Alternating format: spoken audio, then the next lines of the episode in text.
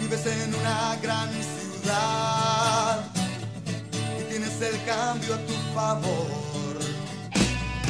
Y ya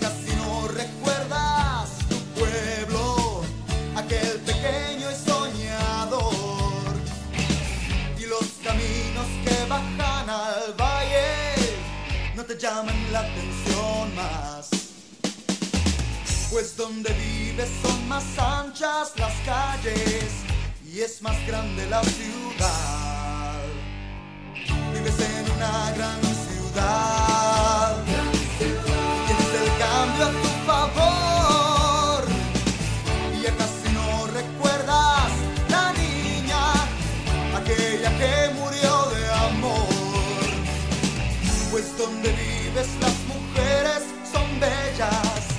Parecen modelos.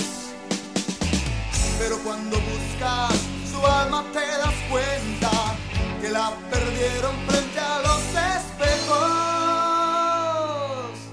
Pero aquí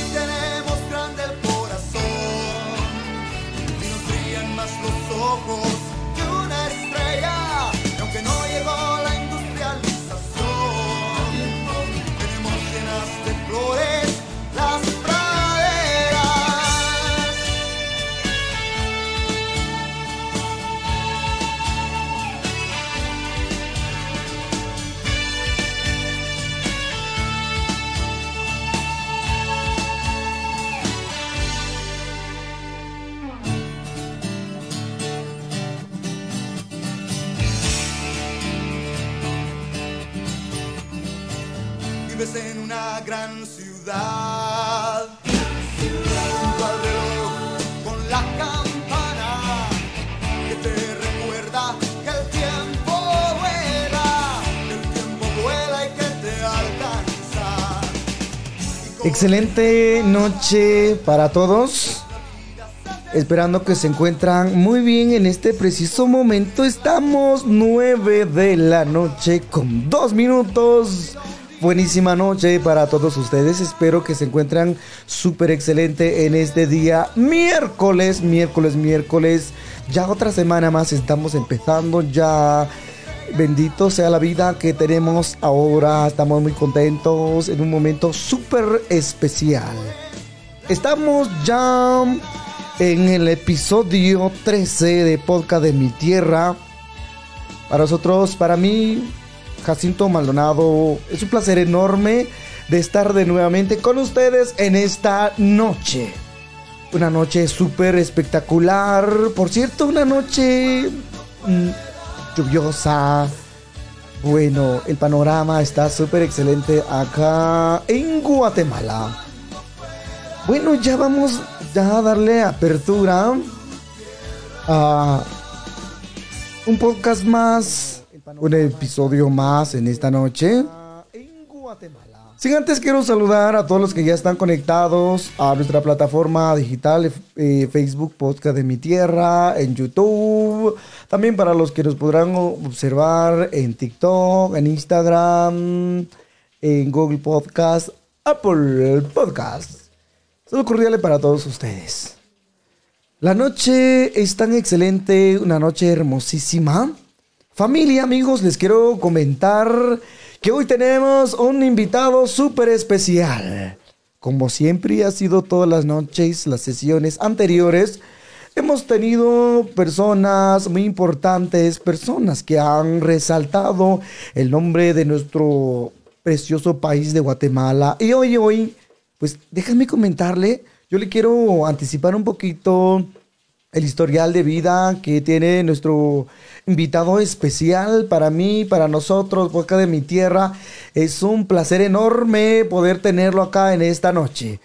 Él es ingeniero en tecnología agroforestal con estudio de podcast, eh, de post, perdón, postgrado, eh, formulación y evaluación de proyectos y gestión integrado de cuencas.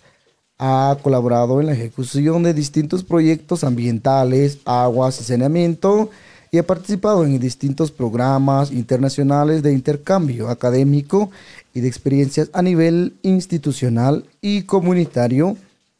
Dentro de los que destacan está Colombia, Chile y países de Centroamérica, además de ser parte del programa Study of eh, Institute SUSI y el Institute of Training and Development de los Estados Unidos, habiendo cruzado estudios de liderazgo y tecnologías sustentables en la Universidad of Arizona.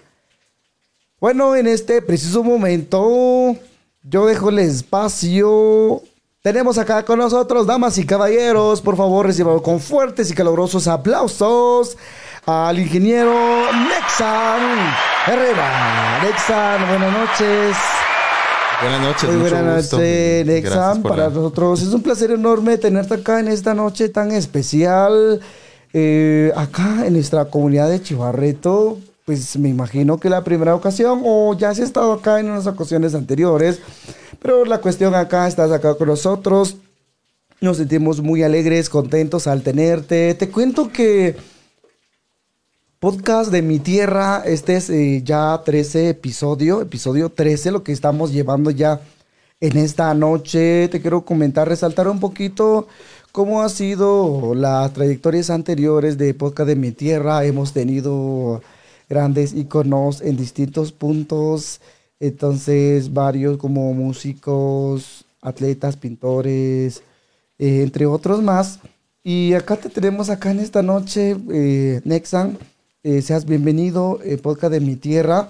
Te dejo el espacio para que te presentes con nuestros públicos. Eh, bueno, te cuento que tenemos ya un bonito público, ya tenemos algunos seguidores, eh, muchas personas se conectan las ocasiones cuando hemos realizado podcast de mi tierra. Hemos también desarrollado distintos temas, temas que han sido muy importantes en bastantes, en varios ámbitos, ya personal, social, cultural, entre otros, ¿verdad, Nexan? Entonces te dejo el espacio para que te presentas a nuestro público en esta noche. Bien, pues muchas gracias ahí por la, por la presentación y sobre todo por el espacio, ¿verdad? Que, que se genera esta noche para poder compartir con, con la audiencia este tema importante. Seguramente algunos vieron por ahí eh, la publicación, ¿verdad? Es, sí, sí, sí. promocional de- del podcast de hoy. Y pues es un gusto para mí realmente poder estar aquí. Y si es primera vez aquí en Chivarreto, pues solo de pasadita nada más, ¿verdad? Por la carretera, pero nunca había entrado y pues es un gusto poder conocer, ¿verdad? Conocer el, el espacio, la comunidad, aunque es de noche, pero por ahí pude ver un poquito también. Y pues bueno, la verdad es que yo creo que disculparnos también con la audiencia, que entramos un poco tarde hoy, ¿verdad? Del horario previsto, pero eh, estamos contentos y yo creo que con todo el espacio aquí, la voluntad y la alegría de poder compartir este, este tema, ¿verdad? Entonces, eh, pues mucho gusto y saludar a quienes nos están viendo. Esperemos que nos puedan acompañar. Yo creo que también es un horario al final en el que se presta también para estar ya seguramente la mayoría en su casa descansando, pues que podamos hoy interactuar, conocer y aprender un poquito acerca del tema del agua, ¿verdad? Exacto. Nexan, eh, ¿de dónde eres tú? ¿De dónde eh, originario? Soy originario de Sololá, eh, Sololá, Sololá, ¿verdad? De uno de los departamentos aquí vecinos. De hecho, estamos aquí siempre en el occidente, en el altiplano de Guatemala. Y pues soy de ahí, de Sololá. Básicamente mi, mi experiencia laboral ha sido en esa región. Eh, y tengo también algunas raíces de- del oriente del país. Mi papá era de, de Sanarate, el Progreso. Entonces, pues por ahí mi mamá es Sololá y pues por ahí. Ajá. Excelente. Bueno, así estamos ya empezando, refrescando ya nuestra plática en esta noche, Nexan. Yo sé que, bueno, hay, hay bastante de qué hablar en este momento. Yo, antes que nada, quiero presentarles a nuestro público el tema que vamos a abordar en esta noche. Es un tema súper importante, es un tema que aseguro que destaca en vidas desde el ser más pequeño hasta el ser que ya tiene, tiene cierta edad. Entonces, el tema que vamos a abordar en esta noche, apreciable público, todos nuestros amigos, te cuento, Nexan, que tenemos muchos amigos que nos visualizan acá en Guatemala, en los distintos puntos, departamento de Guatemala y también eh, algunos allá en Estados Unidos, en varios eh, lugares de Estados Unidos. Entonces, eh, sí, tenemos un público, un bonito Qué público bien, en esta noche. Entonces, público, hoy vamos a abordar el tema sobre el agua, ¿verdad, Nexa? Lo que vamos a abordar en esta noche sabemos que es una sustancia súper importante. Es algo indispensable, como te decía, desde el ser humano ya desde sus principios de la vida, sus primeros años, no, no podríamos comparar el agua con otro tipo de líquido. No, no, creo que el agua, pues, ya sea la persona que tenga automóvil, riqueza, todos necesitamos. Entonces, el tema es totalmente súper importante. Pero antes que nada, esto, Nexan, ya di un poquito más tu, yo creo que es un poquito de tu biografía, cómo ha sido la trayectoria, cómo ha empezado. mm, Creo que es bastante largo la trayectoria que has obtenido desde este punto hasta que estás ahora. Es una gran historia lo que podrías compartir con nosotros y créame que esto va a ser una inspiración para muchos, porque como te decía anteriormente, muchos jóvenes aspiran a ser alguien en la vida músico, un artista otro tipo de especialidad en la vida. Entonces nosotros traemos aquí a los expertos en el tema, abordan los temas y sobre todo también dan énfasis a nuestros jóvenes, a las señoritas, a seguir sus sueños, a que hagan concretizar el anhelo que tienen. Entonces, eh, sí, la verdad es que, mm, bueno, eh, creo que uno tiene que siempre irse guiando un poco por lo que a uno le gusta, ¿verdad? Y la orientación que uno pueda tener. Y yo creo que hoy en día hay muchos espacios em, disponibles, es cuestión que uno pueda estar como muy atento, buscar, saber también a veces dónde buscar y encontrar las, las oportunidades, ¿verdad? Eh, pues en mi caso sí, yo me, me fui orientando por el área ambiental, ¿verdad? Eh, mi formación de la universidad es eh, eh, agroforestería, es una combinación entre la parte forestal y agricultura, digamos, es como una combinación de, estas dos ciencias. Básicamente la agroforestería lo que hace es pues combinar diferentes sistemas como de producción, aprovechar los espacios que se puedan tener disponibles, es básicamente una combinación, ¿no? Cómo podemos, por ejemplo, nosotros combinar entre especies que puedan ser forestales, otras que puedan ser frutas, otras que puedan ser flores incluso. Entonces es como esa mezcla de aprovechamiento de los espacios y cómo muchas veces una misma planta tiene ventajas sobre otra y viceversa, ¿verdad? Entonces como aprovechar, diversificar la producción e incluso en algún momento también la combinación con, con algunos animales, por ejemplo, ¿verdad? Entonces es un poquito en el tema agroforestería, creo que es una palabra todavía no muy conocida muchas veces en el ámbito, ¿verdad? Pero sí, eh, básicamente esa ha sido mi formación y yo de ahí es que mm, me llamó mucho la atención el tema de las ciencias ambientales y eh, pues ahí me he ido involucrando un poco en el tema de agua y saneamiento.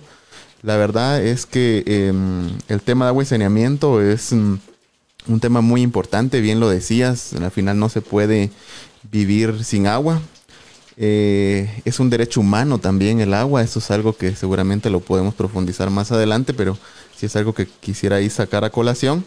Y luego de eso, pues eh, en cuanto a mi formación, sí he tenido la oportunidad de continuar algunos estudios eh, a través de becas o oportunidades que se dan, ¿verdad? Y eh, he tenido también la oportunidad directamente con, con la Embajada de Estados Unidos de poder participar en algunos programas de intercambio, en convocatorias abiertas que ellos hacen que están disponibles para cualquier persona que pueda acceder y muchas veces es de estar atento a las páginas de las redes sociales de oficiales, digamos, de la embajada de otros eh, de otros espacios, no solo Estados Unidos, y que generan pues esa oportunidad y le- les interesa muchas veces pues la historia de, básicamente jóvenes y señoritas eh, normales, ¿verdad? Cada quien tiene una historia que, que contar y un sueño que quiere perseguir y en ese sentido, pues es únicamente uno estar atento, aprovechar yo creo que la red de los espacios para esas cosas positivas también, ¿verdad?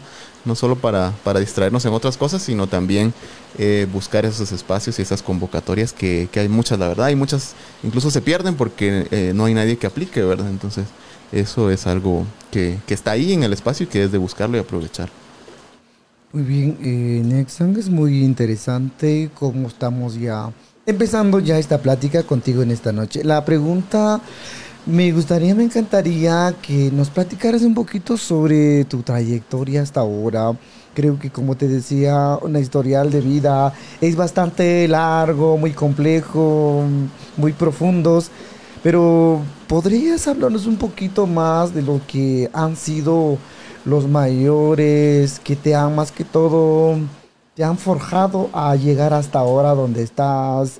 ¿Cuál ha sido la trayectoria que ha marcado más toda la historia de tu vida en cuanto al ámbito de la especialización que estás desarrollando ahora?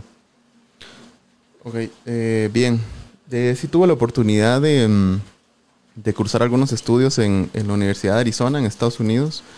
Eh, yo creo que esa es una de las oportunidades al final más amplias que he podido tener porque eh, le permite a uno, sobre todo, conocer a personas, ¿verdad? Establecer contactos. Lo que queda siempre después de, de un programa de intercambio no solo es el aprendizaje que uno pueda tener, digamos, teórico, sino eh, las personas que uno conoce, ¿verdad? Los maestros, los compañeros, los colegas de otro lugar. Eh, normalmente en esos espacios uno conoce personas de muchos países, ¿verdad? Entonces uno tiene como al final después esa lista de amigos o amigas eh, en muchos lugares y que ahora a través de las redes es muy fácil eh, intercambiar experiencias, ¿verdad? Entonces eh, ya en la parte pues profesional yo me he vinculado mucho con, con proyectos mm, netamente comunitarios, ¿verdad? En temas de, de agua, saneamiento, medio ambiente, gestión de residuos sólidos, por ejemplo, que es la basura.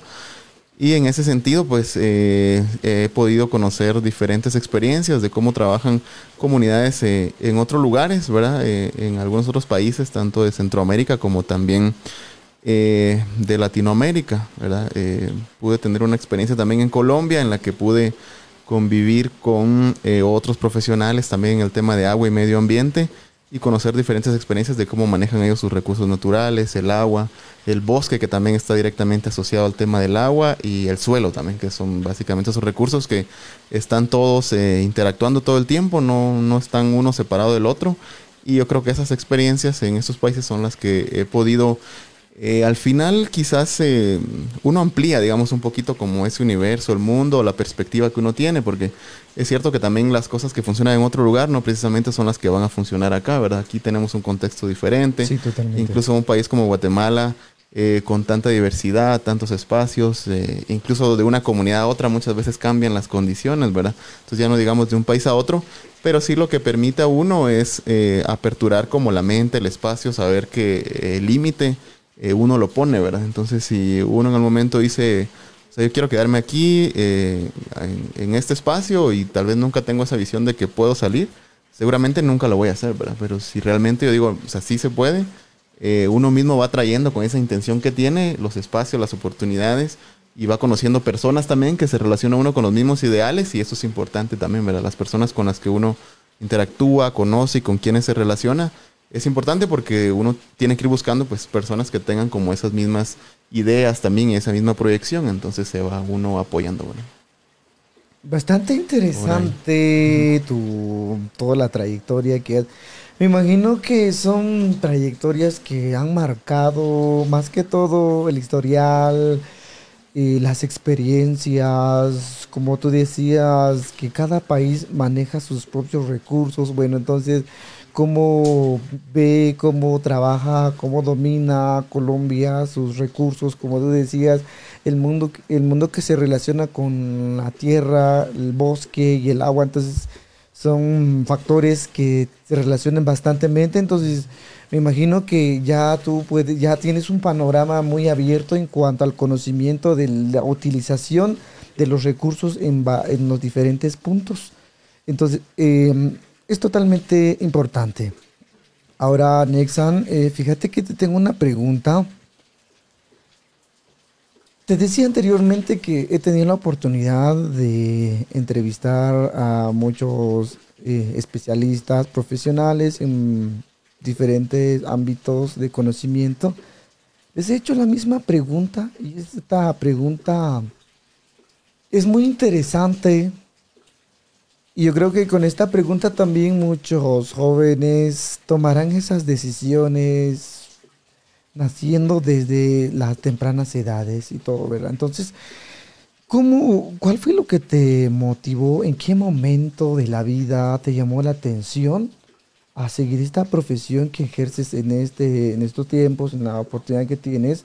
¿En qué momento, cómo surge esa idea? Como te digo, todo tiene un, un, un inicio, un y como por decir una semillita que nace y toda la cuestión, porque como te decía, he platicado con músicos, bueno, mi papá, eh, mi abuelo era músico y me cobraron una guitarrita. Entonces, como te decía, todo comienza con algo y por algo.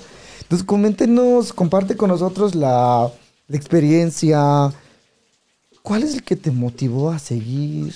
¿En qué momento eh, tuviste ese, ese sueño de ser ingeniero y especialmente eh, la necesidad de manejar perfectamente lo que es el del líquido del agua que platicábamos anteriormente. Te dejo el espacio. Bueno, yo creo que tal vez desde, desde pequeño, la verdad es que un poco la, la, relación empezó a ser en el tema de los recursos naturales, el medio ambiente, las plantas y pues por ahí finalmente como que cayendo un poco en el tema del agua, ¿verdad? Pero sí desde, desde pequeño pues yo crecí en una casa en la que mm, era un espacio muy abierto, ¿verdad? Con diferentes plantas, eh, diversidad de, de, cultivos, de especies, eh, no muy quizás de esta región, porque es más de la región del oriente, pero eh, por mencionar algunas, digamos, árboles de naranja, mandarinas, jocotes, eh, cocos, plantas de café, yuca, que son cultivos que aquí no son tradicionales, pero eh, de ahí, pues un poco, yo creo, esa, esa motivación original de estar un poco relacionado a temas como de la naturaleza, ¿verdad? Eh, luego de eso, cuando nos, yo pues paso a vivir a Sololá después de unos años, eh, en Sololá conocemos que está el lago de Atitlán, ¿verdad? Que es un eh, considerado para muchos uno de los lagos más bellos del mundo. Y yo creo que cuando uno vive en esa región y conoce todos los mm, problemas que afronta al final un ecosistema como el lago en cuanto a temas de contaminación, de comportamiento social, de nuestro comportamiento ambiental, eh, uno se va como pues motivando a querer contribuir. Yo creo que uno siempre eh, dice muchas veces que quiere ser un profesional y contribuir como al desarrollo de su región, ¿verdad? Yo sí he tenido esa oportunidad de poder eh, poner en práctica lo que he aprendido directamente en la misma región en la que al final crecí, de donde soy, porque muchos no tienen esa oportunidad.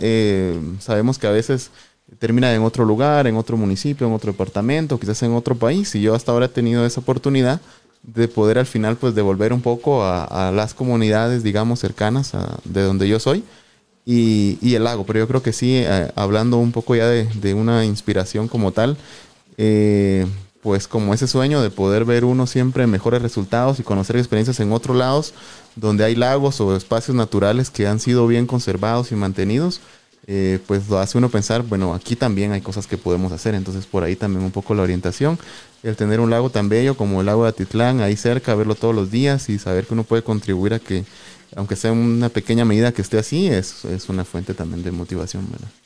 Es una decisión súper importante y interesante, Nexan, como que, bueno son tipos de pensamientos muy positivos, ver la realidad, el mundo que nos rodea, porque muchas veces no, no somos capaces de ver esas necesidades que nuestra naturaleza nos pide todo el día, más hoy en cuanto al tema de la contaminación. Es bastante fuerte este tema, entonces a todos nos llama a atender estos recursos naturales que tenemos. Muchas gracias. Siguiente pregunta, ¿Qué es la hidrosfera? Compártenos un poquito porque como te decía, todo este tema engloba la, el cuidado, el uso adecuado de lo que es el vital líquido.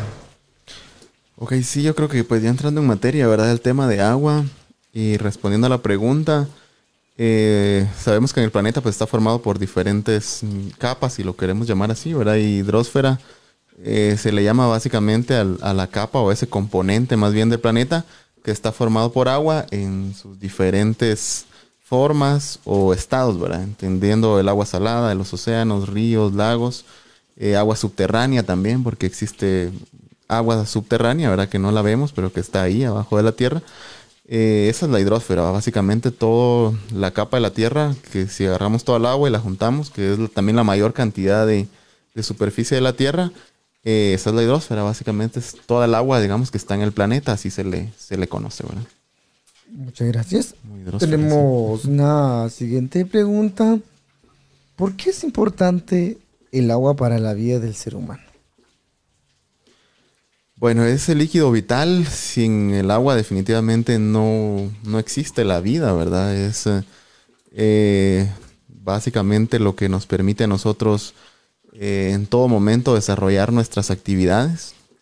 Y es importante porque está directamente ligada a la salud, digamos. El no tener agua de buena calidad y que no podamos accesar a esa agua eh, no nos permitiría tener una buena salud, digamos. Esa es una vinculación que eh, a veces tal vez no nos ponemos a analizar a detalle, pero esa es la principal razón de por qué necesitamos agua, digamos. Eh, no solo para no enfermarnos, sino para prácticas principalmente de higiene, de limpieza, que son todos los días, ¿verdad? Y al carecer de este vital líquido, no podemos al final hacer todas estas prácticas que una persona necesita para estar bien y entonces podemos enfermarnos y pues podemos morir de alguna forma o nuestro crecimiento y desarrollo también puede que no sea el adecuado si el agua que al final consumimos o de, las, de la que disponemos no es un agua de calidad. Por eso es importante porque nos permite eh, a nosotros como personas estar bien, tener una buena salud si tenemos agua. Y desde un punto de vista más natural es lo que le da vida también al ecosistema, ¿verdad?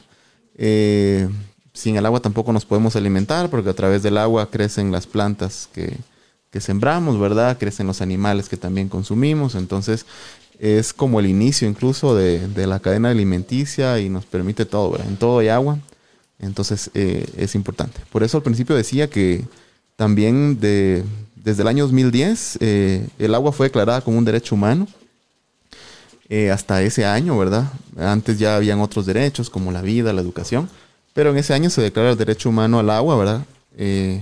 y en la declaratoria menciona que es el derecho que permite el goce y disfrute de todos los demás derechos, digamos. Es como el que se pone al final, aunque se decreta de los últimos derechos, pero se pone hasta arriba, digamos, ¿verdad? En la pirámide, porque sin ese derecho, al final no podemos tener salud, no podemos tener alimentación, no podemos crecer. Entonces se pone ahí como un derecho fundamental el, agua. Entonces está reconocido como un derecho humano. Eso quiere decir que, que no se le puede negar a nadie, pero también hay algunas particularidades que se pueden eh, también analizar, porque nosotros para poder tener agua, también tenemos que contribuir de alguna forma a tener esa agua, digamos, en nuestras casas, ¿verdad? De diferentes maneras. Pero también contribuimos porque al final, si es un bien natural, digamos, ¿verdad? Eh, pero no, no es gratis de alguna manera, ¿verdad? El tenerlo cerca y poder accesar a él eh, tiene un costo. Interesante, Nexan. Este es un tema muy, muy, muy profundo. Totalmente profundo porque recordemos que hablar del agua, los beneficios, el cuidado adecuado. Porque hoy en día, Nexan, tú decías que el agua poco a poquito hoy se está terminando porque de la hidrosfera comentabas que hay un, varios tipos de agua, es lo que, lo que tú decías, ¿verdad? Entonces, esos varios tipos de agua, es uno o dos los que sí se pueden consumir o que es vital para el, para el ser humano. Bueno, hay un tipo de agua nada más que se puede consumir, ¿verdad? Que es el agua dulce que conocemos, que es la que está en los lagos, en los ríos, en las escorrentías, que son como los pequeños riachuelos que se forman. El agua de los nacimientos, como le conocemos aquí, o no sé cómo le dicen, o manantiales, ojos de agua, no sé. Em, es como el agua que se puede consumir, pero toda esa pertenece a un mismo tipo de agua, ¿verdad? Que comúnmente se le conoce como, como agua dulce, a diferencia del agua salada, que es el agua que está en los océanos, que no la podemos consumir, así no se puede, ¿verdad? Eh, ahora a través de la tecnología, pues sí hay países que incluso es su única fuente de agua, ¿verdad? Y, y, la hacen potable, pero, pero pues en un estado natural es únicamente el agua dulce con sus condiciones naturales, digamos, que la hacen apta para, para nosotros. Eh, pues de ahí hay también agua que está congelada, ¿verdad? En los polos. Eh, y agua que está en un estado de vapor, que está pues en la atmósfera, que es la capa básicamente de aire, si le queremos llamar así. Eh, que no vemos, pero que está también ahí, ¿verdad? Entonces ese famoso ciclo del agua, del agua que está arriba, que se calienta, que cae, ¿verdad? Entonces aquí, a través de que se infiltra, a través de que nosotros, digamos, tenemos agua y las plantas también consumen agua y la exudan, digamos, entonces agua va regresando también. Es ese ciclo que no se termina. Entonces el agua, eh, la cantidad que hay en el planeta es la misma, digamos, o sea, la, cantidad de agua que hay no cambia, digamos, y tampoco es que se crea más agua. Es la misma cantidad de agua que está siempre en un ciclo constante todo el tiempo, digamos. Pero no es que se esté produciendo más agua o que el agua eh, sea menos como muchas veces decimos, ¿verdad? O sea, el agua se está terminando o es más escasa. Entonces la cantidad de agua es la misma. Lo que pasa es que o se está contaminando más o algo pasa, pero no es que haya más o menos agua. O sea, siempre es la misma dentro del planeta, es la misma cantidad la que hay. ¿Cuánto es el porcentaje del, del agua dulce con el agua... Así es, es muy, es- creo que estamos como alrededor de un 3%, un poco menos del 3% de toda el agua del planeta. La mayor cantidad es agua salada en los océanos. Y de ese 3% es menos del 1% el agua que nosotros vemos, digamos, la que está en los lagos, en los ríos. Toda el agua dulce que está accesible para nosotros es menos del 1%. Eh, hay una buena cantidad que está en, en- en los polos, digamos, congelada, ¿verdad? Que al final pues no accedemos a ella. Y lo que nosotros todos consumimos, ¿verdad? Y que vemos en los lagos, los ríos, es menos del 1% del agua que hay. Muy bien. Resaltábamos un punto anterior. ¿Cuál es el... ¿Qué nos puedes platicar sobre la contaminación del agua? Yo creo que hubo una anterior y hasta ahora. ¿Cuál, cuál ha sido ese cambio que se está viendo hoy en cuanto a la contaminación? Porque yo te cuento, Nexan, que antes, antes podríamos, podíamos jugar en el río, Claro. podíamos... Tomar agua del chorro Sí, directamente, ahora sí, cada vez es entonces- menos, ¿verdad? Yo, re- yo recor- y rec- recuerdo perfectamente, no recuerdo el año que tenía, pero en nuestra casa no llegaba eh, lo que es No había una conexión. sí, no había una conexión, entonces íbamos en los ríos, mi mamá llevaba su ropa, entonces podíamos estar allí sin enfermarnos, pero crea que, créame que hoy en día casi ya no se puede. Y también te quiero comentar que eh, hoy en día ya casi, pues, todo aquí, bueno, en nuestro contexto acá muy cercano, los ríos están súper contaminados. contaminados, Cuando cae estas lluvias que estamos viendo ahora, viene, mire, trae un sinfín de basuras. Entonces, cada vez más, en mi propio conocimiento, tú vas a alimentar esta pregunta. En mi propio mm, conocimiento, hay un gran avance, un desarrollo bastante fuerte en cuanto a la contaminación, pero te dejo espacio porque tú eres el invitado especial y el experto en cuanto al manejo de todo esto. Sí. Sí. Ok, bueno, en el tema de la contaminación, que era lo que hablábamos antes, digamos que el agua está en su estado natural, digamos, pura, si le queremos decir así, ¿verdad? Es un agua apta para, para consumir, ¿verdad? Uno puede, sin ninguna pena, pues tomarla y consumirla. Y lo que ha sucedido es que, como bien decimos en todos lados, antes eh, se podía tomar directamente del chorro, los ríos eran limpios. Y lo que ha pasado es que nosotros como población hemos ido creciendo, ¿verdad? Considerablemente. No somos la misma cantidad de personas que habitábamos antes.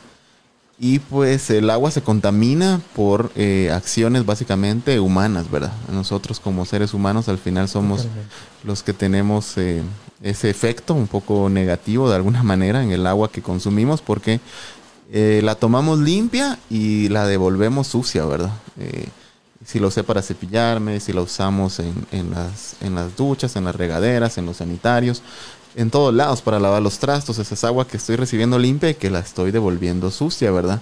Y que lamentablemente pues sabemos que solita no se va a, purificar, ni a limpiar, ni volver a ese estado en, en el que la conocimos. Entonces el agua se puede contaminar de diferentes maneras.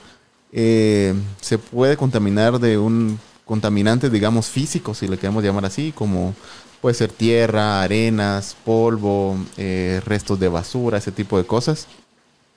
Se puede contaminar también de manera eh, bacteriológica, digamos, que es la que más daño nos hace, eh, al menos en cuanto a enfermedades eh, como diarreas, gastrointesti- gastrointestinales, eh, ese tipo de, de contaminación de bacterias que principalmente viene de las heces fecales, digamos, ¿verdad? Tanto de animales como de personas. Es como la, la forma y casi todas las fuentes de agua ahora, aunque sea las que vienen de la montaña, ¿verdad? Que salen de un nacimiento y que uno dice, no, pero esta viene de la montaña.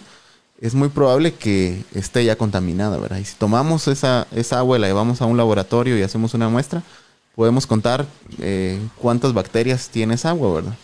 Y que al ser mucha, pues nuestro sistema no tiene la capacidad de luchar con todas, ¿verdad? Entonces por eso muchas veces nos enfermamos, sobre todo los, niñas, los niños y niñas pequeños es cuando más les afecta o afecta muchas veces su desarrollo, su crecimiento.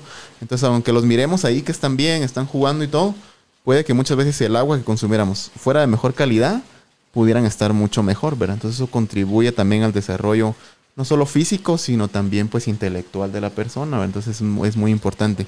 se puede contaminar de esa forma y también una contaminación eh, química, que eso ya es como eh, unas alteraciones como más complicadas en el agua. Hay aguas que tienen, por ejemplo, mucha cantidad de hierro, mucha cantidad de magnesio, de aluminio, de otros metales, digamos.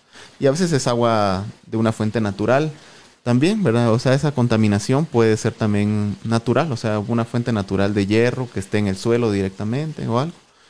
Y pues a veces por eso es importante que en las comunidades en donde estamos y muchas veces los comités de agua o las municipalidades tienen que estar haciendo sus análisis al agua porque a veces no sabemos qué es lo que estamos tomando, ¿verdad?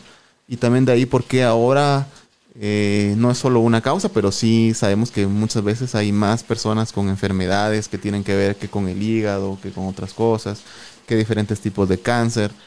Eh, es una situación bien compleja, ¿verdad? Entonces, eh, eso es un tema importante. Si no conocemos, todos deberíamos de conocer en algún momento qué tiene el agua que estamos tomando, porque aunque la miremos así, transparente y todo, pero no sabemos qué tiene, ¿verdad?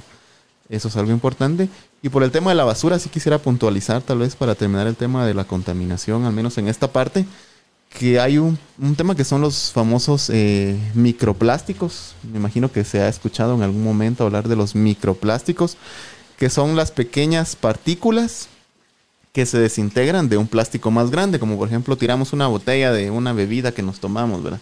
La dejamos ahí tirada, se la lleva la corriente, llueve, el sol, eh, todo eso se empieza a desintegrar en pequeños pedazos. Eh, igual una bolsa de risitos, todo lo que tenga plástico, una bolsa, en pequeñas partículas que incluso muchas veces no es posible verlas con nuestros ojos, ¿verdad? Pero eh, también, o sea, los estudios más recientes que hay demuestran que hay presencia de microplásticos en el agua, ¿verdad? Y esos también los estamos consumiendo y muchas veces no nos damos también cuenta. Entonces, al final todo lo que hacemos nosotros si le damos a la naturaleza, pues nos lo devuelve a nosotros mismos, ¿verdad?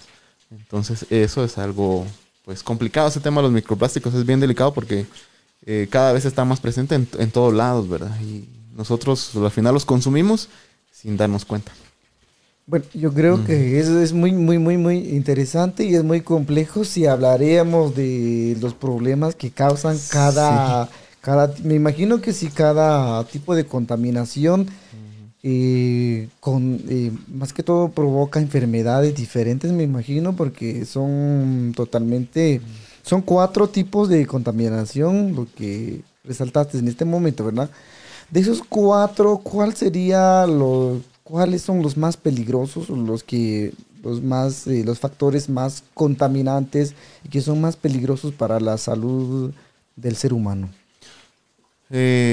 bueno, yo remarcaría el tema de la contaminación por bacterias, ¿verdad? Que es la que tiene que ver eh, directamente con, con las heces fecales, digamos, porque sí nos afecta directamente eh, a la salud y está presente en la mayor cantidad de fuentes de agua que nosotros tenemos para consumo humano, ¿verdad? Porque al final, eh, bueno, por ejemplo aquí, me imagino que no hay comunidades que tomen agua directamente del río, ¿verdad? Probablemente no. La mayoría vienen de fuentes de agua que vienen de algún nacimiento o de algún pozo, pero esa agua eh, seguramente está contaminada. Entonces, para la salud directamente, por el efecto inmediato que tiene, porque esa agua se contamina, la consumimos y nos enferma, esa es una de las contaminaciones más peligrosas que tenemos eh, para la salud. Y por eso es importante que el agua que tomemos tiene que ser eh, agua potable, que todos hemos escuchado ese término, ¿verdad? De agua potable. El agua potable quiere decir que es agua apta para consumo humano. Y para que el agua sea apta para consumo humano, no tiene que tener este tipo de bacterias. Entonces ahí o es agua realmente muy limpia de una fuente que viene de un lugar donde no hay eh, muchas veces que viviendas o población que esté cerca que la pueda contaminar o a través de algún proceso de, de desinfección del agua, ¿verdad? Que es el tema de, de la cloración, que es un poco lo más práctico que existe. Y que muchas veces eh, muchos somos un poquito como renuentes o rechazamos un poco ese tema, ¿verdad? Porque no estamos acostumbrados, porque Eh, muchas personas tienen razón, a veces se le siente el sabor de cloro o el olor, por ejemplo, y no debería de ser así, ¿verdad? Cuando el agua está bien desinfectada por cloro, no se debería de sentir, digamos, ni percibir, porque la cantidad que se pone en el agua tiene que ser muy pequeña y la adecuada realmente para que haga su proceso de desinfectar el agua, pero que no se sienta y que no nos afecte también a la salud, ¿verdad? Porque mucho cloro también nos afecta, ¿verdad? Pero en la cantidad recomendada, cumple su función, desinfecta el agua. El cloro tiene un efecto residual, se llama, que quiere decir que después de que desinfecta de cierto tiempo, se pierde, digamos. O sea, el cloro está ahí, hace su efecto y desaparece. Entonces, esa agua que nosotros podamos consumir está ya limpia, desinfectada y pues no nos hace daño.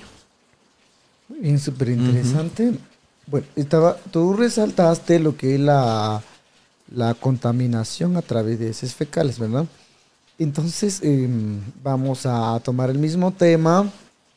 ¿Cuáles son los daños, las enfermedades que causa esa contaminación? ¿Qué tan peligroso para el cuerpo, para el sistema del ser humano? ¿Qué, ¿qué se haría en ese caso? ¿Podríamos, eh, ¿Podrías platicar un poquito sobre este asunto de los daños que ocasiona, que causa ya al sistema del ser humano? Sí, bueno, la verdad es que son como consecuencias, em, quizás, podríamos decir, quizás no tan mortales, digamos, pero lo que sucede es de que eh, principalmente el agua contaminada por este tipo de contaminación es una de las principales causas de nutrición, digamos. Entonces sabemos que aquí en Guatemala, pues lamentablemente, en la mayoría de lugares, todos nuestros índices de crecimiento son muy por debajo de los que deberían de ser, ¿verdad? Entonces, yo creo que también a veces es muy común, por ejemplo, o sea, si tenemos niños, digamos, que, que nacen aquí, crecen aquí toda su vida, eh, digamos, la, diferentes indicadores como el peso que puedan tener, la estatura que puedan alcanzar, seguramente no va a ser la misma si esos mismos niños nacen aquí y nos los llevamos, por ejemplo, a Estados Unidos y crecen allá.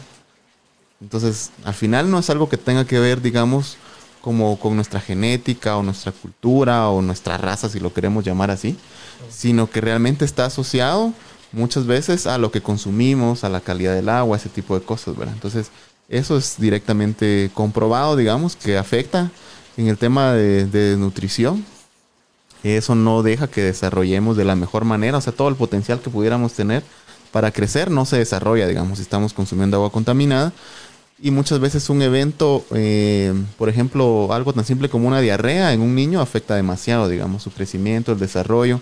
Eh, esa etapa en la que el niño pasa con esa enfermedad, eh, hay muchos órganos que no se terminan desarrollando como debieran y que eso ya no es reversible, digamos. O sea, si él tuvo o es algo que repercute constantemente o uno se está enfermando, lamentablemente eso ya no se puede recuperar, ¿verdad? Porque esas etapas de crecimiento y esos primeros años de los niños son clave, ¿verdad? O sea, lo que uno gana ahí en, crecimiento, eso ya no se recupera después si uno no lo logra, ¿verdad? Entonces son como que etapas en las que uno debería de cuidar mucho esa parte, ¿verdad?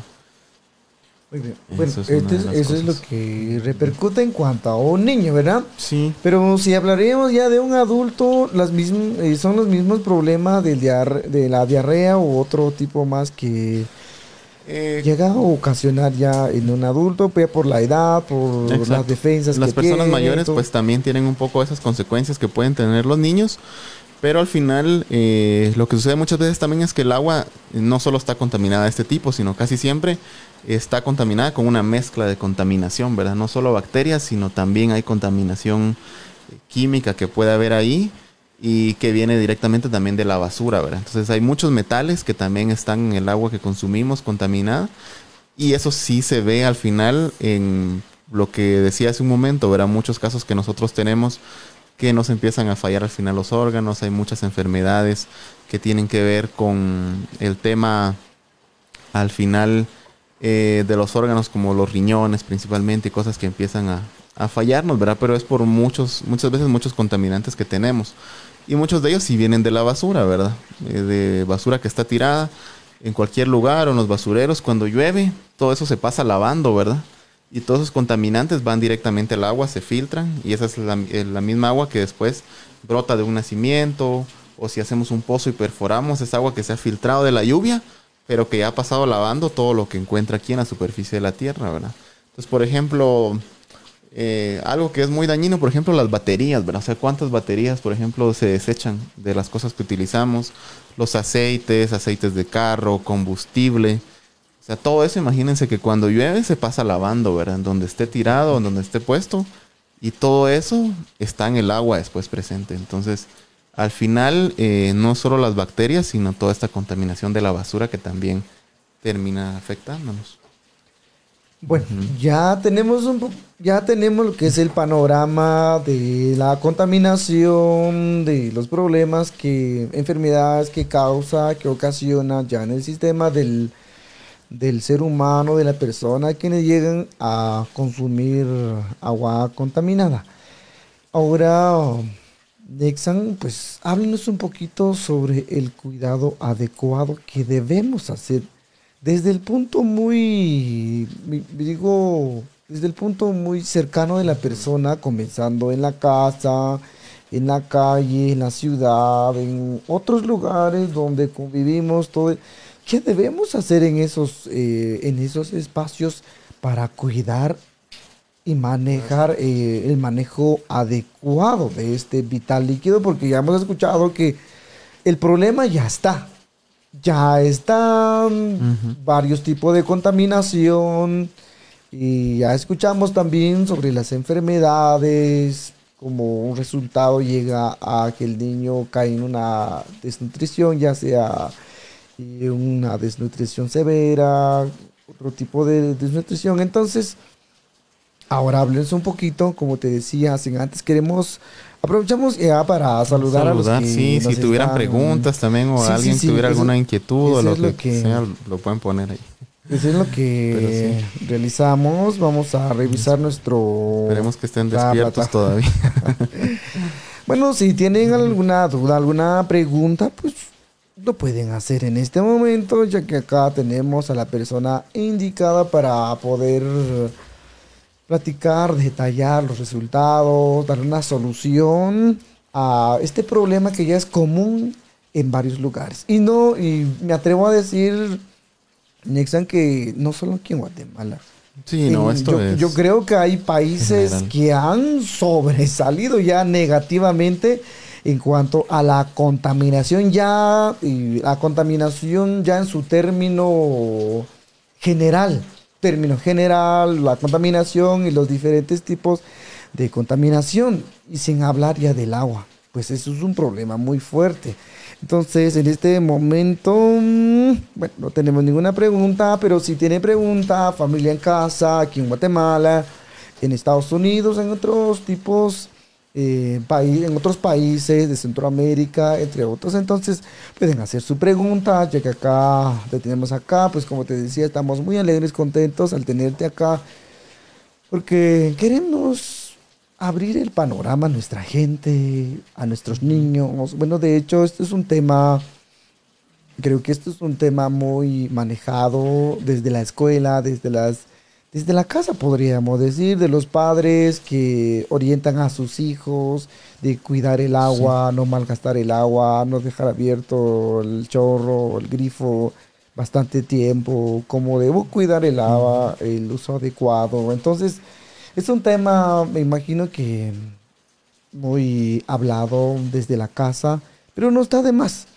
Porque no podemos asegurar nada, ¿verdad, Nexa? No podemos asegurar. Hay familias también que desconocen totalmente Entonces, en este momento vamos a, a, seguir, Nexam, vamos a seguir con el, el, tema, ¿verdad? Entonces, hablábamos sobre el uso adecuado, el manejo adecuado, el cuidado que damos ya sin, podríamos hablar, ¿verdad? Sin la utilización de un, un aparato, algo así, ¿verdad? Solo desde el cuidado así, desde casa. Háblanos un poquito sobre eso. Ok. Eh, bueno, sí, creo que me gusta esta parte también porque hasta ahora tal vez ha parecido un poco como negativo todo, ¿verdad? Pero es la situación que tenemos, lo real. Pero no es que todo sea así, ¿verdad? Yo tal vez empezar diciendo de que como país realmente somos como un país bendecido en tener agua suficiente, ¿verdad? Comparado con, con otros lugares en donde realmente no tienen la cantidad de agua que, que nosotros tenemos y que disponemos. Entonces, Eso yo creo que es algo que es de, de agradecer, ¿no? También a, pues a la vida y el hecho de ser un país bendecido en ese tema en que realmente tenemos agua, ¿verdad? Y el agua que existe debería de alcanzarnos y hasta de sobra para poder tener todos eh, agua eh, suficiente todos los días, digamos. Cuando hablábamos hace un momento del derecho humano al agua, ese derecho eh, está escrito, ¿verdad? Y habla de qué significa el poder tener ese acceso al derecho humano al agua.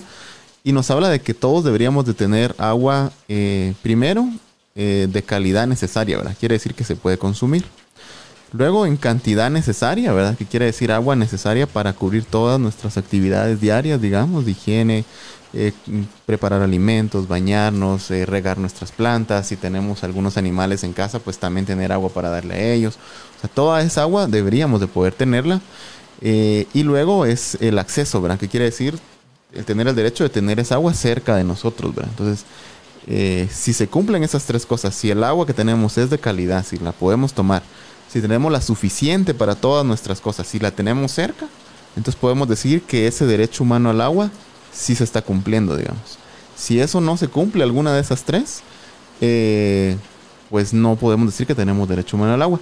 Y hay una también importante que es el costo, ¿verdad? O sea, ¿qué costo también eh, puedo yo tener toda esa, lo que les acabo de mencionar? Y tiene que ser accesible según eh, mis posibilidades también, ¿verdad? Entonces, eso es, algo que se puede cumplir eh, realmente si todos tomamos un poco de conciencia y contribuimos cada quien, digamos, en el lugar en donde estamos y el sistema de agua que tenemos a tenerlo bien. Eh, algunas recomendaciones que podemos hablar, eh, como bien decíamos, desde la casa, desde lo que nosotros podemos hacer cada quien como persona, porque sí podemos contribuir. uno de los principales casos yo creo que es eh, ser conscientes, ¿verdad? muchas veces no realmente no somos conscientes de lo que pasa, ¿verdad? Sabemos tal vez el agua que se está ensuciando, que está la basura, que la tiramos.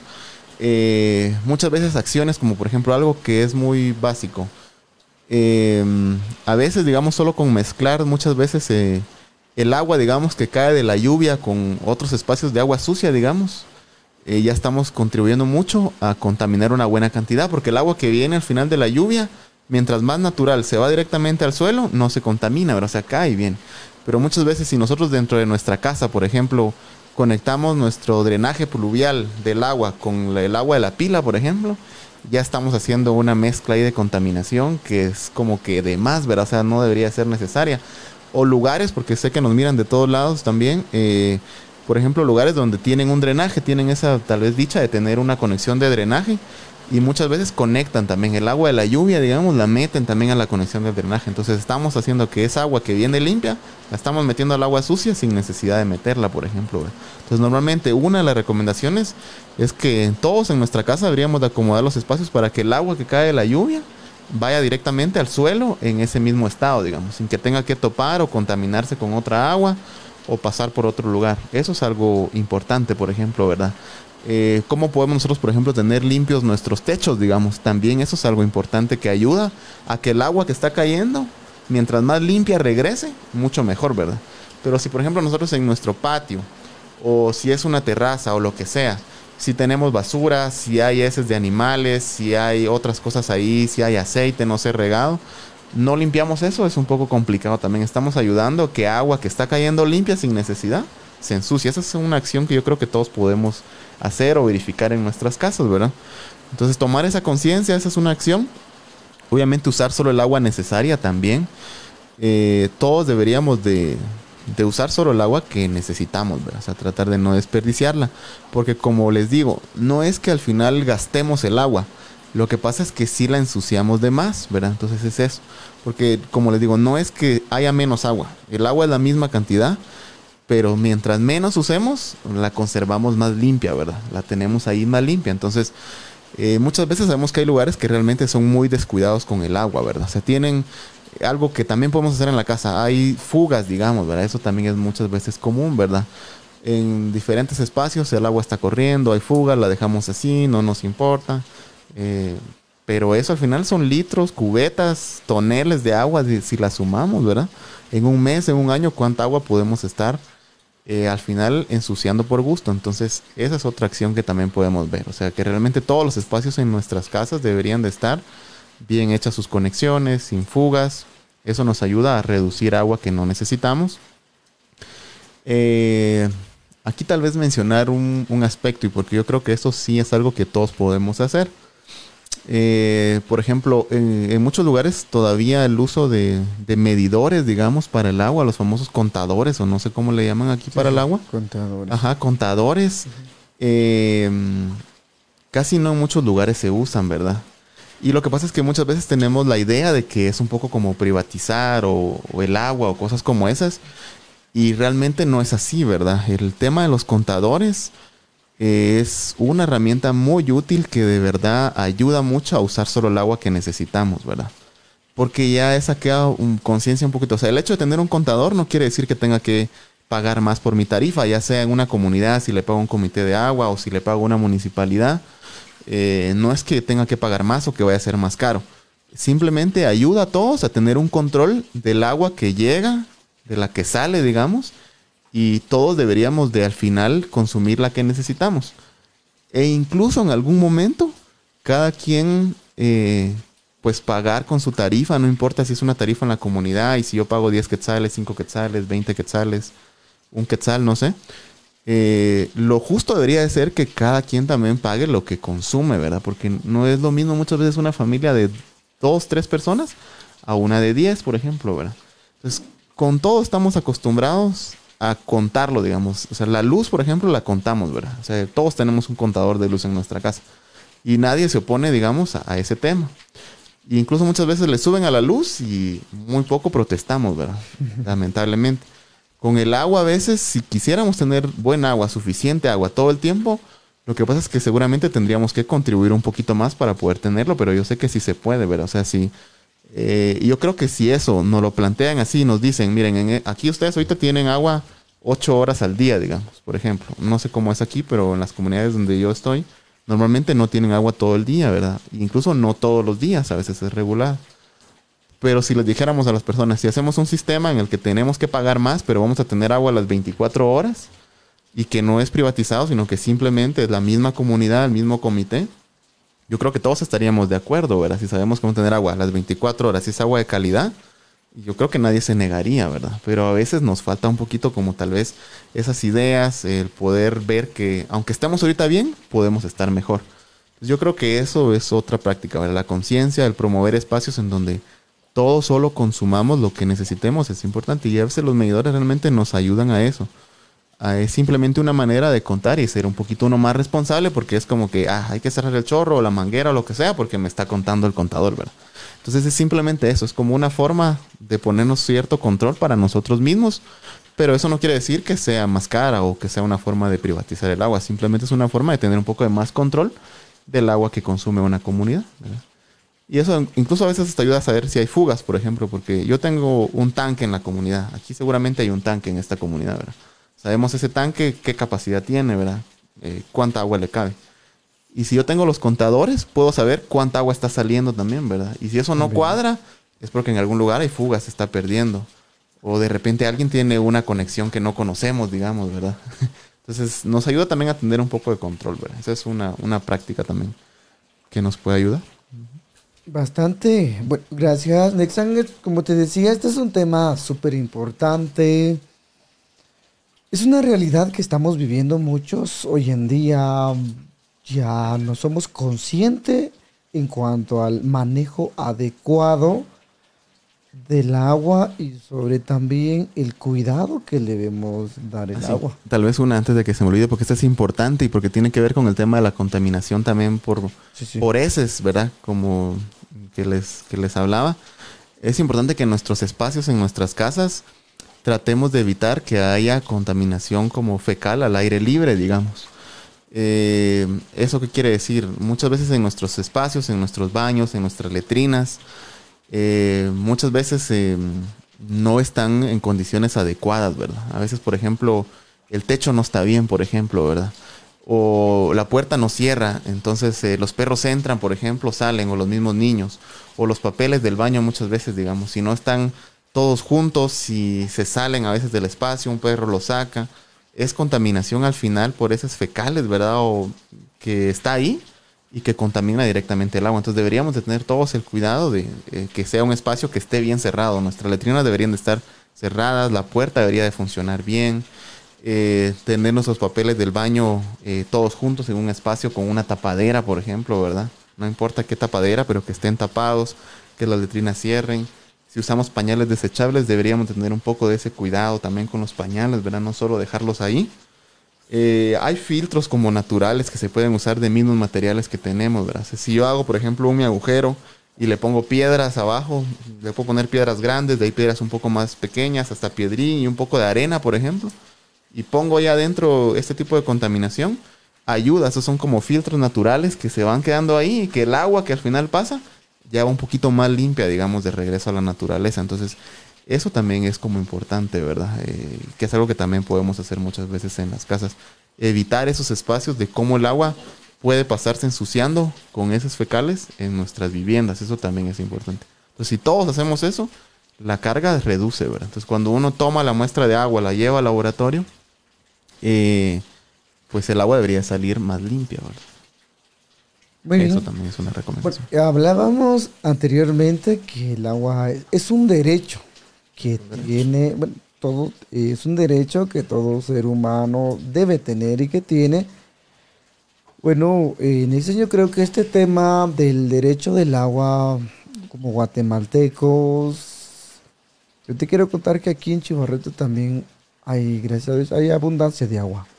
Tenemos ese derecho, tenemos ese derecho, se está cumpliendo, como tú resaltabas anteriormente, pero si alzamos la mirada en otros puntos de Guatemala o quizá fuera de país, en otros países, hay escasez de agua. Me corriges acá si estoy bien. ¿Verdad que sí? Entonces, ¿cuáles serían las causas de escasez de agua en esos puntos? Porque recordemos que es el ecosistema, los árboles, quienes son los que producen totalmente entonces, ¿qué, estaría pasando en esos lugares donde hay escasez de agua?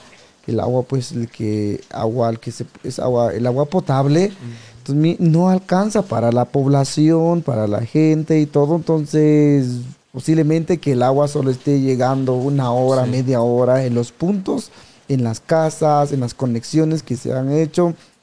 Entonces, ¿cuáles serían los problemas? ¿Qué estaría pasando en ese lugar? Bueno, justo tú también mencionabas la respuesta, porque ahí sí en el tema de los árboles, digamos que los bosques es la principal respuesta, digamos.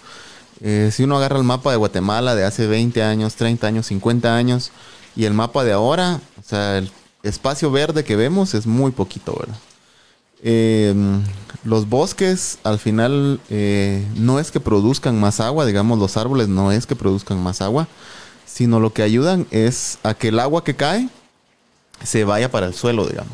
Es como aquí que tenemos justo esta plantita que nos puede servir. O sea, un espacio que está al final cubierto con, con plantas o con árboles, sobre todo árboles, porque como las raíces son más profundas, ¿verdad? Entonces el agua que cae aquí, si yo pongo agua aquí con una regadera, vamos a ver que filtra bien, ¿verdad? Y viene hasta abajo, empieza a escurrir aquí rápido, ¿verdad? Entonces eso es lo que pasa naturalmente en los lugares donde al final se ha deforestado mucho eh, o se cambia el uso del suelo porque Guatemala es un país que significa, el nombre Guatemala significa tierra de árboles, digamos. Es un país que es, mm, tiene una vocación forestal, se le llama, así como nosotros tenemos una vocación distinta. Eh, Guatemala, sus tierras son de vocación forestal, es decir, que aquí, por naturaleza, son tierras para árboles, digamos.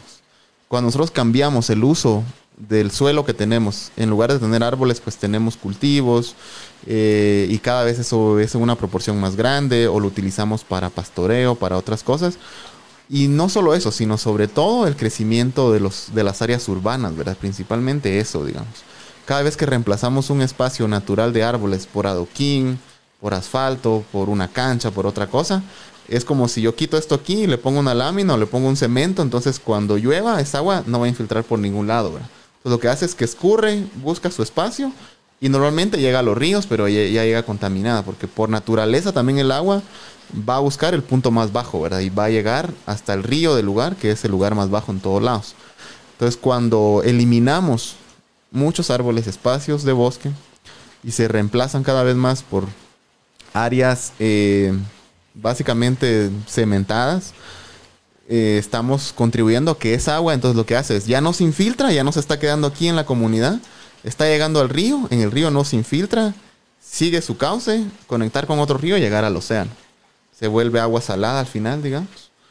Eh, por el ciclo del agua vuelve, pero es que la estamos dejando ir de aquí en nuestro lugar, ¿verdad? Entonces, por eso es que también muchas veces los nacimientos no es que se sequen, ¿verdad? Lo que pasa es que el nivel del agua se va más para abajo, digamos, cada vez, porque hay menos agua que está llegando, ¿verdad? Entonces, como hay menos agua que se infiltra aquí, porque cada vez corre más a los ríos y llega a los océanos, entonces esa agua cada vez es menos y se va profundizando el nivel del agua. Entonces, un nacimiento que teníamos en un momento empieza a secarse, no es que se seque, sino que el nivel del agua se va más para abajo y más para abajo. Por eso es que también en algún momento, ahorita antes casi los sistemas de agua eran por gravedad, sin necesidad de tener que tener una bomba. Ahora cada vez más es necesario pensar en que si queremos tener bastante agua, tienen que ser pozos porque el agua está más abajo y cada vez esos pozos van a tener que ser más profundos, digamos. Y eso lo hace más caro porque entonces es más caro energía, bombear y el agua sube de precio. Entonces eso es algo que va a seguir pasando mientras no procuremos cuidar nuestros espacios de bosques. Eso va a cada vez ser en más proporción. Entonces por eso sí es importante eh, que los lugares sobre todo las comunidades pues cuidan muy bien a veces sus áreas comunitarias, sus bosques comunitarios. Es importante siempre estar reforestando, sembrando árboles todo el tiempo, viendo que crezcan bien. Eso contribuye a tener agua. Entonces todos los lugares deberían tener sus espacios que ayuden a filtrar esa agua, ¿verdad? Y también otra cosa, a veces en los nacimientos tenemos un poco la costumbre, ¿verdad? De que encontramos una fuente de agua y la captamos toda, ¿verdad? Eso pasa siempre casi. O sea, hacemos nuestra captación para llevárnosla a la comunidad, pero la captamos toda, ¿verdad? Porque pensamos, es que no vamos a desperdiciar un poquito, porque la tenemos que llevar toda, ¿verdad? Y pues lógicamente es una buena idea, pero lo que también hacemos es de que vamos como secando ese espacio, porque esa agua natural que está ahí ayuda también al espacio, ¿verdad? Que se mantenga verde, a que esté bonito, a que hayan más plantas, a que hayan animales, por ahí insectos, diferentes cosas, a que el suelo tenga también esa capacidad de filtrar el agua, porque muchas veces también pasa.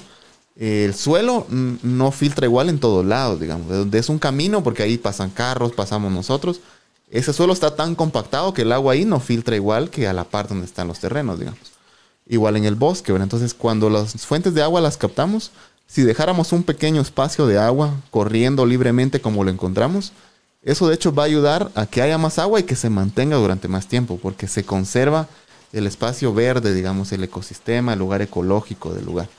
Entonces eso ayuda también, se contribuiríamos si dijéramos, dejamos un 25%, no voy a captar todo, voy a dejar un espacio aquí que siga corriendo el agua, eso ayuda a que haya más agua, que se filtre más agua, y eso seguramente va a durar más años, va a haber más agua. Pero eso muchas veces no lo hacemos, ¿verdad? o sea, captamos todo porque nos queremos llevar todo, pero estamos como arruinando el lugar que nos está dando el agua. Mientras que si le dejamos un su poquito, nos va a ayudar a que ese lugar se mantenga así más tiempo. Entonces eso también son algunas cosas ecológicas que casi en ningún lugar las hacemos, ¿verdad? Y con el paso de los años, porque como eso no es inmediato, ¿verdad? O sea, yo lo capté y todo, va a estar así unos 10, 15, 20 años, pero después de eso se va a secar. Entonces, eh, eso ayudaría a tener agua más tiempo. Muy bien. Bueno, son recomendaciones totalmente importantes. Como te decía, el agua lo conocemos, lo usamos. Bueno, de hecho no podríamos vivir sin agua. Pero esos detalles, el propósito que estamos platicando ahora es saber conocer el agua desde el punto de su nacimiento, del proceso, cuáles son los daños que se están ocasionando desde el nacimiento. Entonces, es totalmente importante, Nexan.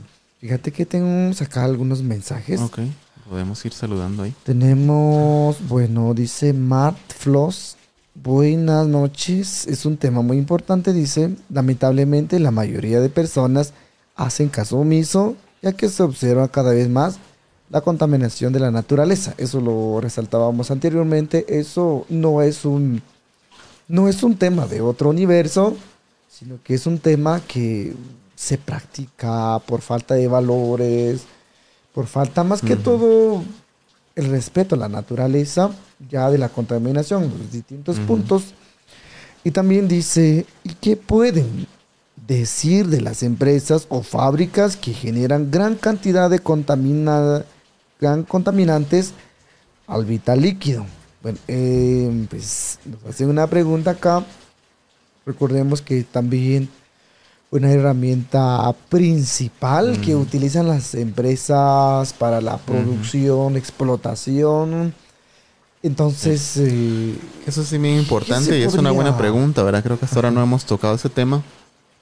Em, pero sí es fundamental. O sea, al final el impacto que ellos causan no se compara con el impacto que nosotros causamos, ¿verdad? O sea, yo creo que... No lo sé, pero es una magnitud muchas veces mucho más eh, grande. Em, y hay varias cosas aquí. Al final, los que tenemos el poder realmente como país somos nosotros, O sea, el pueblo, nosotros, las poblaciones, las comunidades, la mayoría, digamos, de personas, pero nunca hemos realmente hecho una presión al final como pueblo, digamos, para que ese tipo de cosas puedan eh, cambiar en el país. Y eso sabemos que la vía para hacerlo es a través de la organización que existe, a través de nosotros, de nuestros diputados que se supone representan también al pueblo, digamos, ¿verdad? Eh, esa es una cuestión de normativa, digamos. Al final ellos ahorita lo hacen porque la normativa se los permite, digamos. ¿verdad? O sea, no hay una ley de aguas en Guatemala. Somos eh, de los pocos países, digamos, que no tienen una ley de aguas. En Guatemala no hay una ley. Eh, comparado con, por ejemplo, Costa Rica, que hace 40 años tiene una ley de aguas, por ejemplo. Entonces imagínense esa diferencia que hay de brecha. Pues aquí cada quien puede hacer lo que quiera con el agua, digamos. Eh, estas empresas pueden venir, perforar un pozo de la cantidad que quieran, sacar la cantidad de agua que quieran y, no le tienen que pagar nada a nadie, digamos, por esa cantidad de agua que están usando, porque, o sea, ¿a quién le pagamos el agua, digamos, a nadie, ¿verdad? Yo puedo aquí en mi terreno circular, hago mi pozo, saco el agua y la puedo vender. No, nadie, me lo, nadie me lo prohíbe, digamos, ¿verdad? Entonces estas empresas lamentablemente hacen eso. Eh, sí, se impactan mucho, consumen demasiada agua, sin duda, pero las leyes se lo permiten, ¿verdad? Entonces yo creo que aquí es una cuestión de conciencia. Todos necesitamos el agua y ojalá que en algún momento eso pueda cambiar, pero eso es algo que primero necesita de leyes y de normativas que estén a favor de todos, ¿verdad? De todos necesitamos y de que todo sea lo justo. O sea, todos deberíamos de poder tener el acceso, pero así como la necesitamos, y, eh, no es lo mismo el agua para consumo humano para que otros usos, ¿verdad? Si es un uso industrial, agrícola, estamos hablando de grandes extensiones y grandes empresas, pues también ellos deberían de ser conscientes y tienen la capacidad de incluir eso dentro de sus costos, pero como también ahorita no hay una presión, no lo hemos exigido, al final nosotros como población es un poco complicado, pero la forma de llegar a eso es a través de básicamente el, de las leyes, de temas legislativos y sabemos que ahí quienes nos representan, pues es ahí sí que la parte política de nuestros departamentos, principalmente nuestras autoridades, ¿verdad? los diputados básicamente, pero muchas veces nosotros no les exigimos eso, ¿verdad? Y a veces es ahí donde fallamos como población también porque a veces nosotros mismos priorizamos otras cosas que tal vez no son tan importantes, ¿verdad? Entonces, eh, qué sé yo, incluso muchas veces es un proyecto de camino, digamos, sobre tal vez algo que nos pueda ayudar primero al tema básico, que es el agua, por ejemplo, ¿verdad? Pero como a veces no lo vemos, también nosotros no lo exigimos y no lo presionamos, ¿verdad? Entonces yo creo que sí hay buenas experiencias, ejemplos de cosas que como población, como país hemos logrado cuando presionamos, ¿verdad? Pero eso tiene que ser a través de, de ponernos de acuerdo, de sentarnos y de que esas propuestas sean realmente conjuntas, porque si todos nos pusiéramos y sabemos que como población exigiéramos a nuestras autoridades eh, esos temas que nosotros deberíamos de tratar, se hiciera, ¿verdad? Pero muchas veces la famosa agenda legislativa que ellos le llaman, muchas veces no es consensuada, ¿verdad? O sea, cuando vemos tal vez que hay un eh, diputado que hace una asamblea, digamos, y viene a decirnos, bueno, qué temas son los que vamos a tratar y nos vamos a poner de acuerdo y qué es lo que queremos, casi nunca pasa, ¿verdad? Nunca, nunca. Y, pero debería un poco de ser la vía, pues, de si realmente son nuestros portavoces, llevarlo por esa vía, ¿verdad? Pero también nosotros fallamos porque realmente no les exigimos. Entonces no es que también sea una situación de ellos, sino es de todas y todos, ¿verdad? Si nosotros no nos ponemos en el plan también de exigir esos espacios, eh, también no lo vamos a lograr nunca, ¿verdad? Pero sí, son temas a veces un poco más delicados, pero es la realidad, es como pasa, ¿verdad? En conclusión, entonces, eh, todos estos problemas que se ocasionan, pues tú dijiste que tiene que ver un poquito con nosotros como población guatemalteco, ¿verdad? Porque tenemos voz y los derechos, entonces creo que se podría reducir toda esa explotación y la utilización, más que todo el manejo al antojo de, la, de las industrias, llegan la... La ley se los permite. Entonces, la ley los permite. Entonces, mm, me llamó la atención sobre, decía sobre Costa Rica, que, que ya llevan cuántos años que tienen ya una ley a, que a, a favor del agua. Entonces, ¿cómo, cómo está eso? ¿Podríamos, ¿Podrías platicar un poquito? Para que nuestra gente, pues, wow, entonces como no sabíamos. Sí, no, hay la mayoría de países, El Salvador, todos tienen una, una, una ley de aguas que lo que hace es eh, regular los distintos usos, digamos, de las distintas necesidades, priorizar el agua, digamos, para consumo humano, porque debería ser la prioridad sobre otras necesidades, ¿verdad? Eh, o sea, no puede ser que tengamos gente en Guatemala que no tenga agua cuando hay, hay sí que grandes al final empresas y y este tipo de usos que tienen agua suficiente, pues. O sea, incluso aquí en el tema de la, por poner un ejemplo, en la electricidad también es igual, digamos. O sea, hay lugares y comunidades ahorita donde pasan proyectos de electrificación sobre los terrenos de gente que no tiene luz, por ejemplo, ¿verdad? Y que esa energía que ni siquiera es para este país, es, va para otros lados. Y es bien duro y triste de verdad ver y conocer esa realidad, digamos, ¿verdad? Eh, de cosas que pasan, pues, y al final realmente son como abusos, ¿no? Pero está en nosotros realmente el tema. Eh, pero sí, el propósito de una ley de aguas debería ser ese, ¿verdad? Priorizar eh, los usos del agua, todos tenemos derecho y debe de alcanzar para todos los usos también, ¿verdad? Eh, no importa al final si es industrial, si es agrícola, si es recreativo, también es un tipo de, de uso del agua que se le da, ¿verdad? Tenemos derecho a recrearnos también con el agua, pero eso hace una ley, ¿verdad? Ordenar los espacios, eh, poner las cosas, qué cosas se pueden, qué cosas no, el llevar por lo menos un registro, digamos, de cuánta agua hay, quién está usando el agua, de dónde la está sacando, para qué la está usando, y sí contribuir, y muchas veces esa contribución tendría que ser para eh, también eh, mantener ese servicio, porque es un servicio ambiental, ¿verdad? Entonces, ese dinero debería también ir destinado para hacer proyectos de conservación, ¿verdad? De bosques, de calidad del agua, de descontaminación.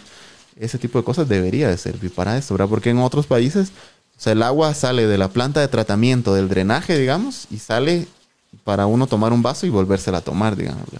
Aquí en Guatemala eso no pasa, ¿verdad? Normalmente las plantas de tratamiento que hay cumplen a media su función, ¿verdad? El agua no sale descontaminada y mucho menos para usarla, ¿verdad? De nuevo para consumo. Pero también aquí entra una parte que cuando hablamos de que el agua es un derecho humano, sabemos que también hay obligaciones que deberíamos de tener para poder cumplirlo, ¿verdad? Porque, por ejemplo, hay lugares donde, o otros países donde la tarifa del agua, eh, obviamente se cobra el consumo, pero también la desinfección de esa misma agua, ¿verdad? Pero se garantiza que esa agua se limpia y regresa, ¿verdad? Entonces yo pago por el agua que estoy consumiendo, pero también estoy pagando por la descontaminación de esa agua, ¿verdad? Pero uno se asegura que va a una planta donde la limpian y la regresan. Y aquí muchas veces eso no, no pasa, ¿verdad? O sea, no, no tenemos como esa costumbre de hacer un pago, digamos, justo por el servicio del agua, porque realmente sí es básico, es importante, fundamental, pero también eh, tenemos que ser un poquito más conscientes en cuanto a contribuir, ¿verdad? Y a veces ahí sí nosotros fallamos, porque para poner un ejemplo que es muy común con las gaseosas, por ejemplo, ¿verdad? O sea, una familia promedio aquí en Guatemala, por lo menos un su par de yumbos, así hablándolo como es, al mes o a la semana. Incluso hay personas que tal vez más. ¿Y cuánto cuesta ahora un jumbo de gaseosa? Ya casi que llega a los 15, 18, no sé. Eh, y si nos tomamos dos al mes, son 30 quetzales, por ejemplo. ¿Y cuánto yo pago de agua en esa casa? Por, eh, seguramente pago muy poco, ¿verdad? Menos que eso por una cantidad exagerada de agua, digamos. Entonces, por 6 litros de un agua gaseosa estoy pagando tanto, ¿verdad? Y por el agua que consumo a veces no soy consciente de contribuir un poquito más para que ese servicio sea mejor también, ¿verdad? Y es complicado, ¿verdad? Porque nosotros también contribuimos a ese sistema de las grandes industrias sin darnos cuenta, ¿verdad? Cuando hacemos ese tipo de consumo. Sabiendo de que sobre todo en nuestras comunidades hay muchas alternativas, ¿verdad? Todo el tema ancestral muchas veces se ha perdido mucho, ¿verdad? El hacer frescos naturales, el utilizar otras semillas, el, ese tipo de cosas, a veces por la comodidad y la facilidad, ¿verdad? Eh, nuestros jumbos y bolsas y vasos desechables, ¿verdad? ahí todos con su bolsa, su pajilla. Y estamos contaminando al final. Y sobre todo, pagamos muy caro algo que nos venden, porque una gaseosa, digamos, que nos cuesta 18 quetzales, lo que más estamos pagando ahí es el plástico, digamos, la botella en la que nos la dan. O sea, casi el 70% de un producto que nosotros consumimos es el empaque, digamos, la etiqueta, la tapita. O sea, es más difícil hacer el plástico que hacer la gaseosa, digamos, imagínense. Y todo el plástico transparente es un plástico puro, digamos, que no ha sido reciclado. O sea, eso es plástico virgen que viene de donde se extrae de la naturaleza. Eh, a nosotros no lo venden porque lo que pagamos realmente cuando vamos a comprar eso es la botella, digamos, es el plástico, es muy difícil. O sea, imaginémonos, hacer la gaseosa es mucho más fácil.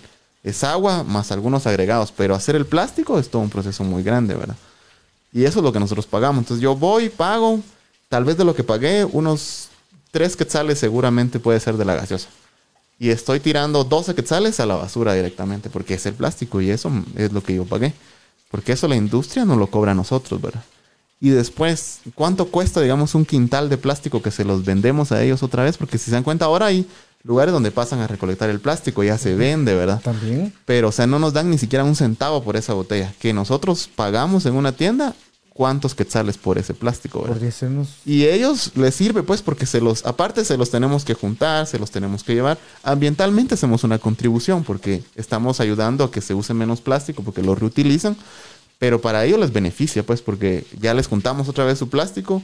Sea, cuando hemos visto que una empresa venga a recolectar el plástico que dejó, no, eso no lo hacen. Se lo juntamos, se lo llevamos otra vez, nos pagan una nada por ese plástico y a ellos les sirve porque lo reutilizan y nos lo vuelven a vender a 12 quetzales otra vez la botella. Y lo mismo pasa si compramos un agua. Entonces eso es con todo, ¿verdad? Pero nosotros realmente ahí sí contribuimos, ¿verdad? Porque pues no nos obligan al final a comprarlo, ¿verdad? Pero bueno, todo es bueno también, pero en exceso es malo y sobre todo esos temas ambientales de que lamentablemente estas empresas no tienen esa conciencia de también. Y nosotros no se la exigimos de, de ayudar, ¿verdad? Un poco eso. Estamos Ah, sí. casi a la recta Sí, final. Ya casi estamos en la recta final. Bueno, ya vamos a concluir ya. Les quiero comentar a nuestros audientes que están acompañando en este momento o que verán este episodio tal vez mañana, pasado mañana, les va a interesar algo muy importante. Bueno, yo creo que este es un interés para todos, pero siempre y cuando teni- teniendo esa concientización, sí, de, porque muchas veces ignoramos estos temas, ignoramos el uso adecuado. Ay, bueno, tenemos agua, mire, ahorita está cayendo agua aquí, agua aquí, agua aquí. Entonces, mire, entonces el agua como que, bueno, como sobra. Entonces, ¿para qué vamos a interesarnos bastantemente en el uso adecuado?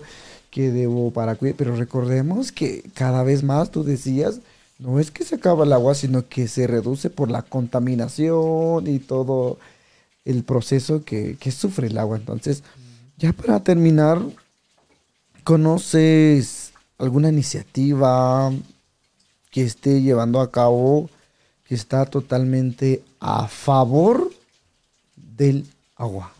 ¿Alguna iniciativa, un proyecto que hoy en día ya pues Sí, está bueno, a favor totalmente de este, de este tema, ¿verdad? Del, del agua.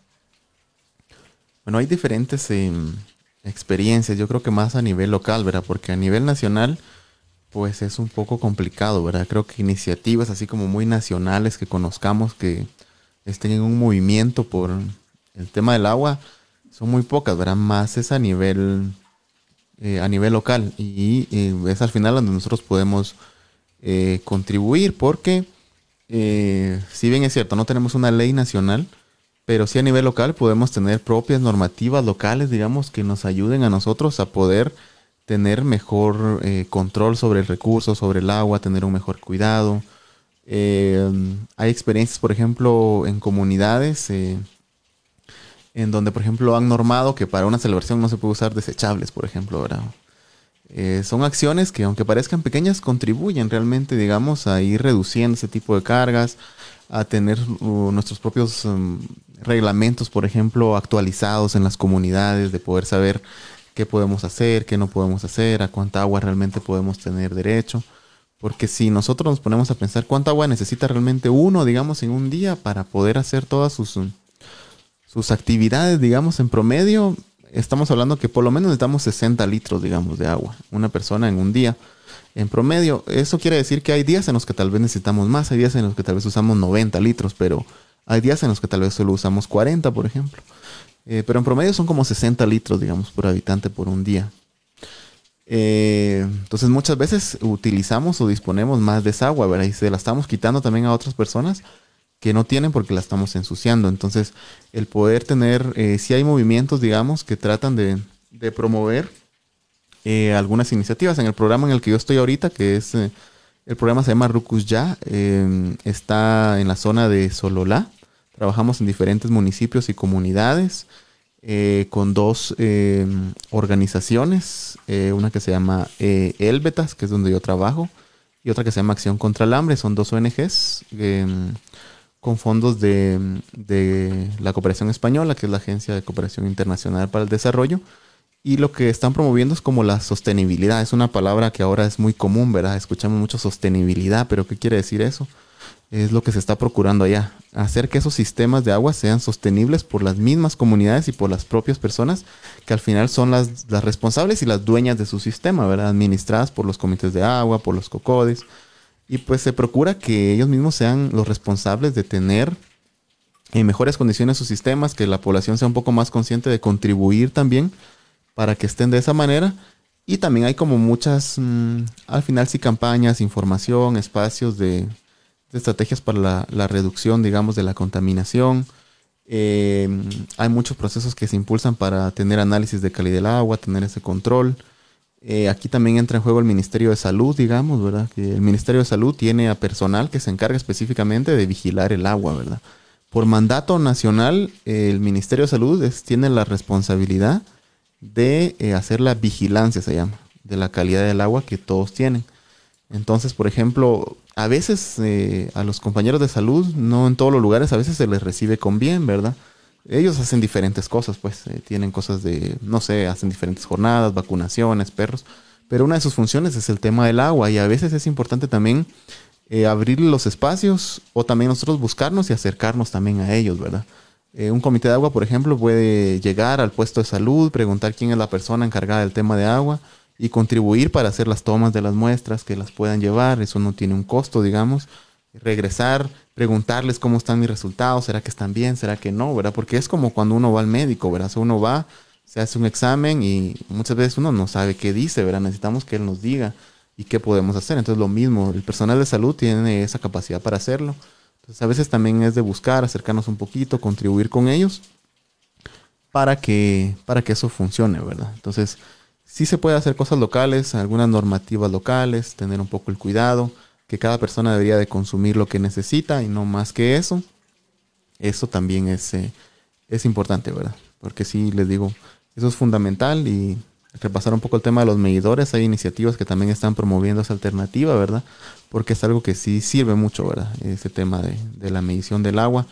Cuando nos ponemos después a hacer cuentas, incluso hay familias que en un mes se consumen hasta dos, tres tanques, digamos, del sistema de agua que tiene. Cuando uno cuenta, la gran, si sumamos esto, son tres tanques de agua los que se consumieron. Por ejemplo. Cuando uno ya lo mira en esa magnitud, es como impactante, ¿verdad? Porque uno todos los días no lo está viendo, ¿verdad? Porque su pilita uno y todo, pero ya al verlo en magnitud es importante.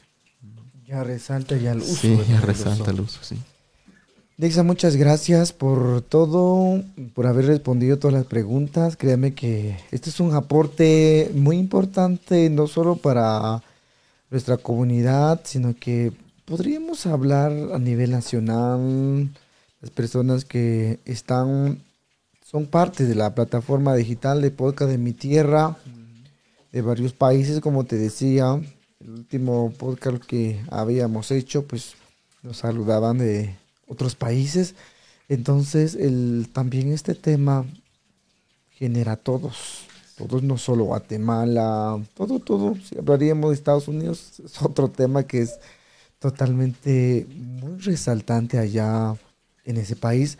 Entonces, Nexan, aquí vamos a concluir. Te dejo el espacio para que, no sé, algunas palabras para despedirte o quizá hay algo que recalcarle ya a nuestra gente, los que nos están escuchando ahora y también para los que nos verán y observarán y escucharán ya en un futuro.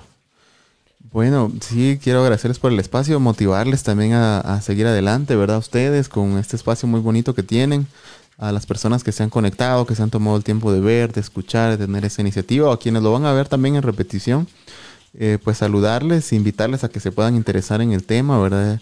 Eh, si en algún momento alguien que nos está viendo, o algún joven, alguna señorita, o alguien está pensando en alguna iniciativa, tiene algún su proyecto escolar de la universidad, de su instituto, no sé, y mm, cree que podemos apoyarles de alguna manera, o darle alguna orientación, algún tipo de, de situación o algo de lo que yo haya dicho les haya podido llamar la atención, yo creo que con mucho gusto nos pueden contactar, estamos para poder servirles y dar como ese acompañamiento. Creo que las cosas que uno sabe, eh, o sea, sirven si uno las traslada y las enseña a los demás, ¿verdad? No, sirve nada al final uno tener un conocimiento si es para guardárselo, ¿verdad? Eso no, es para nada bueno.